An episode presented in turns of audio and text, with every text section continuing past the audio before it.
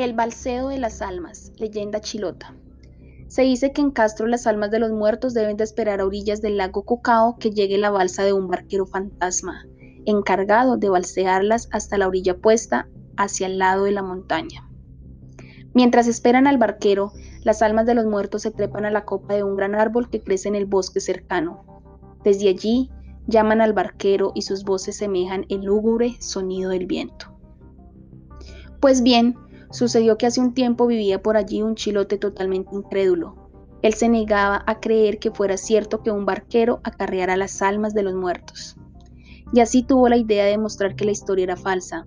Se envolvió en una mortaja y, desde lo alto de un árbol de aquel bosque, comenzó a llamar al barquero como si fuera el alma de un difunto.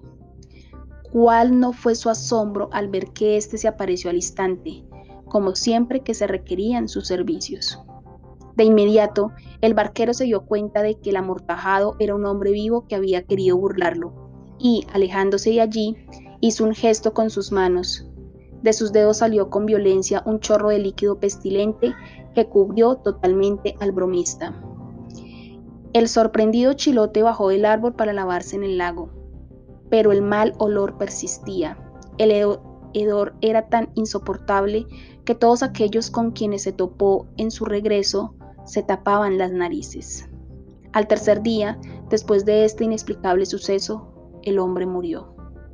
Su alma, desalojada de su incrédulo cuerpo, se reunió con las de otros difuntos.